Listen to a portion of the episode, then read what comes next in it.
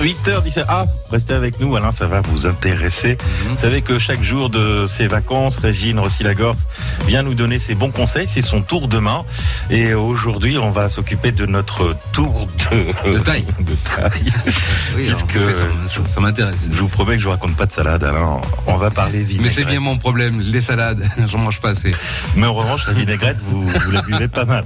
Des fois, je soupçonne de boire toute la vinaigrette et de laisser la salade de côté. Hein. No comment. Ça ne m'étonne pas de votre part. Comment faire une bonne vinaigrette? Voilà une question intéressante. Voici la réponse avec vous, Régine. Bonjour. Bonjour. Aujourd'hui, nous vinaigrettons. Oui, on va parler de la vinaigrette. Alors, quand on fait de la vinaigrette, il faut une seule vedette dans notre vinaigrette.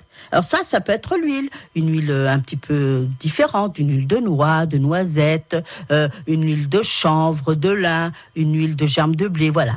Là, ce sera elle, la vedette, cette huile différente. Ou alors, ce sera le vinaigre. Si on prend un vinaigre balsamique, un vinaigre de Xérès, il y a aussi des vinaigres de noisettes, j'en ai vu l'autre jour, excellent. Voilà, là, ce sera le vinaigre, la vedette. Si vous rajoutez de la moutarde à votre sauce vinaigrette, ce sera votre moutarde, la vedette. Surtout, vous pouvez trouver une moutarde ici en Limousin, une moutarde aromatisée, elles sont merveilleuses.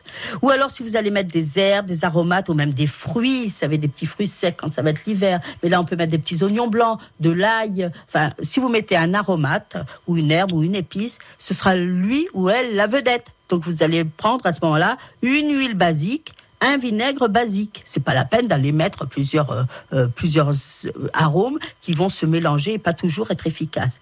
Et rendez-vous compte, grâce à ça, chaque jour, on peut faire une vinaigre différente. Proportion, un tiers de vinaigre ou de moutarde ou des deux et deux tiers d'huile. Et alors, dans l'ordre, parce que la cuisine, c'est de la chimie, le sel, le poivre, le vinaigre. Si on doit y mettre des herbes, on les met maintenant et on va les laisser un petit peu de temps de repos avec le vinaigre. Le vinaigre va les cuire et comme ça, elles vont sortir euh, euh, leur parfum. Et surtout, après vous mettez l'huile, hein, bien sûr. Et surtout, votre, votre vinaigrette, vous ne la conservez pas au frigo. Ça, c'est clair. Pas de frigo pour la vinaigrette. C'est noté, Régine. D'accord avec vous. Faut pas la contrarier, hein, Régine. Euh, vous la retrouvez à dix heures trente-sept du matin et dix-huit heures quarante-quatre du soir. Je crois que c'est à peu près comme ça que ça se fait.